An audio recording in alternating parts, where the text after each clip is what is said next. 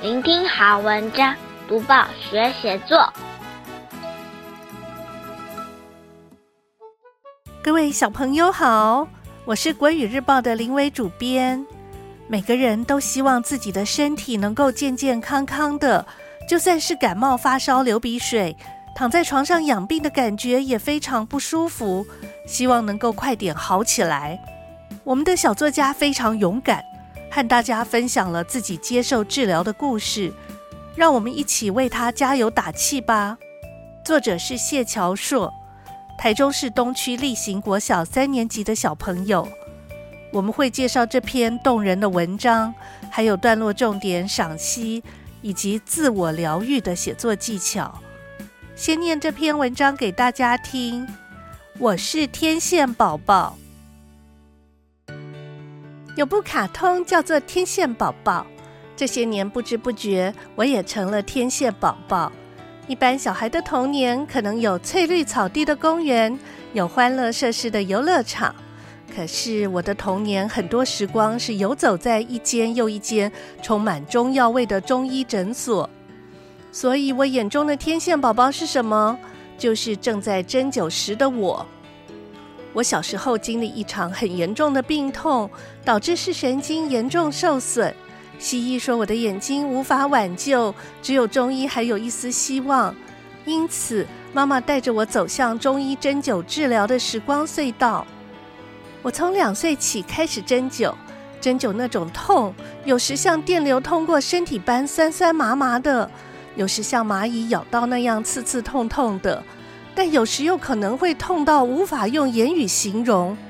每次医生伯伯下针时，我总是显得很淡定，因为那一根根的针，针灸的是重见光明的希望，是妈妈万般的心疼，是期待跟一般小孩相同视力的生活。我每一周针灸两三次，落在我身上的针数也数不清了。我曾经哭着想放弃，但妈妈抱着我说：“这时候放弃了，就请你长大以后不要怨妈妈。妈妈已经陪你尽力了。”听着妈妈哀伤的话语，看着她泛红的眼眶，我又决定坚持下去。虽然针灸有些痛苦，但也有快乐。例如过年时，医生伯伯会准备小礼物或戳戳乐游戏盒。护士阿姨有时会给糖果鼓励我，妈妈也会在身旁读故事书给我听。绘本与故事书抚平了治疗过程的疼痛与无聊，针灸也成了我习以为常的生活节奏。虽然我一点都不喜欢针灸，也希望不要再针灸，但仍然期待这些年的辛苦出现奇迹，让我不必再恐惧失去视力。能够看见妈妈灿烂美丽的笑容。打开小小报纸，开启大大眼界。现在我们一起来看一看，要写这篇文章段落该怎么安排。第一段，小作家说明为什么自己像天线宝宝。第二段，描述到中医诊所针灸的原因。第三段。形容针灸时忍耐痛苦与怀抱期待的感受。第四段，虽然曾经哭着想放弃，但为了妈妈，小作家又决定坚持下去。第五段，针灸疗程虽然难受，但也有快乐的时候。最后一段，小作家期待能出现奇迹，看见妈妈灿烂的笑容。解析完每一段在写什么，现在我们一起来赏析。今天的小作家勇敢又坚强，为了改善视力，每个星期被针扎两三次，将近八年。虽然很痛苦，还能够开玩笑说扎了针的自己是天线宝宝，让编辑哥哥姐姐、叔叔阿姨都对他比赞。祝福小作家期待的奇迹早日出现。小作家接受的治疗针灸。是中国传统医学的一部分。针灸两个字各表示不同的治疗方法。针指的是针刺法，是利用针刺入人体穴位，使筋骨舒展、血脉畅通、肌肉、韧带和关节因而得以恢复正常功能，达到调整脏腑功能的目的。灸则是指点燃由艾草等药物制成的艾绒，把它放在人体穴位上或靠近穴位，以施行热晕或熏，达到治疗疾病的目的。针灸的起源没有明确的记载，但可以确定，它是一种由无数人慢慢累积的成果。现存最早的传统中医著作《黄帝内经》就讲述针灸的理论。针具的形式和各种病症该如何扎针，最古早的一篇针灸医案，则出现在西汉史学家司马迁写的《史记·扁鹊仓公列传》。在东周末期，也就是战国时期，有一个医术很高明的医师，名叫扁鹊。他有一次经过国国，听说太子死去，就问人太子生了什么病。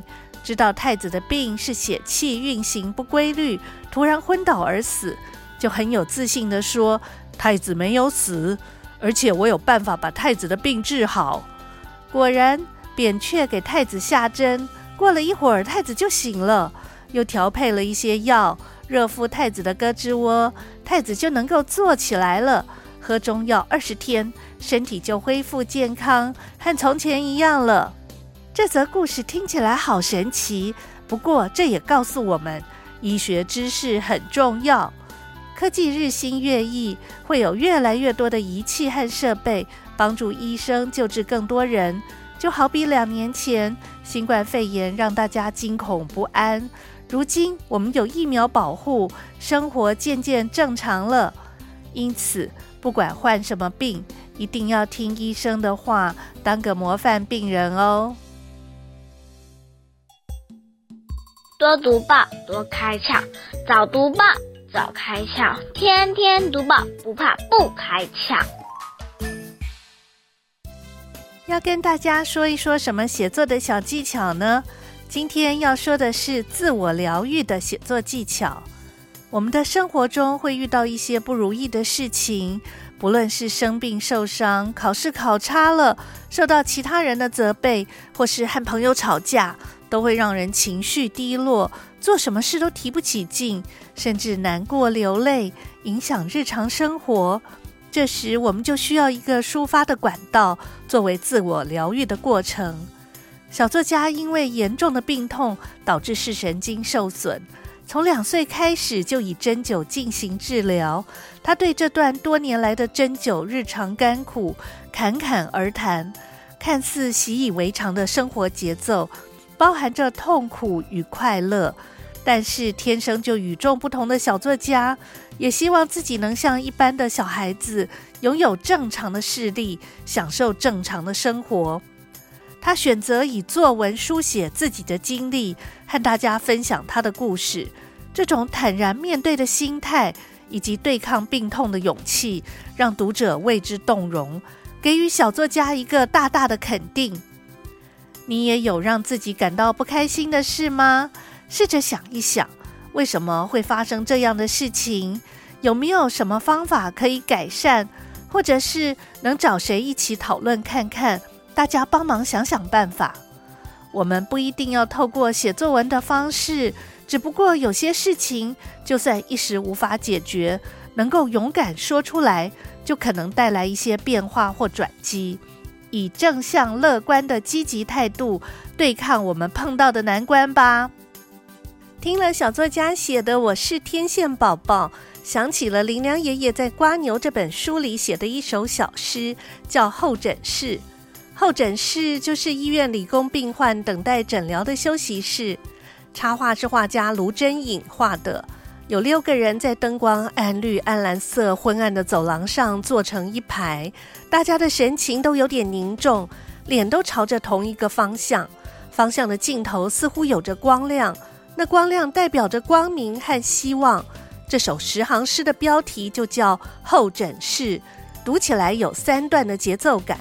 来听听看，这一群坚忍的兵士，脸上带着希望，决心远征健康。这路程可能非常遥远，而且要通过疑惑谷，通过知识的荒漠。这是一个希望的队伍，准备开拔。聚集在寂静的白色的月台上。这首候诊室读起来，感受到生病的人决心对抗病魔，一心要把病治好的决心，就像小作家的这篇《我是天线宝宝》，表现出为自己、为最爱的家人，一定要健健康康的。多读报，多写作，让我们看见更好的自己。分享了《候诊室》这首诗和小作家的《我是天线宝宝》相呼应，小朋友可以学习段落重点、文章赏析，还有写作技巧。希望小朋友在写类似作文的时候，试试看把我们刚刚提到的写作重点应用上。鼓励小朋友写作文，可以用一种跟文字玩游戏的心情，多试试几种方法，让写作变得更有趣。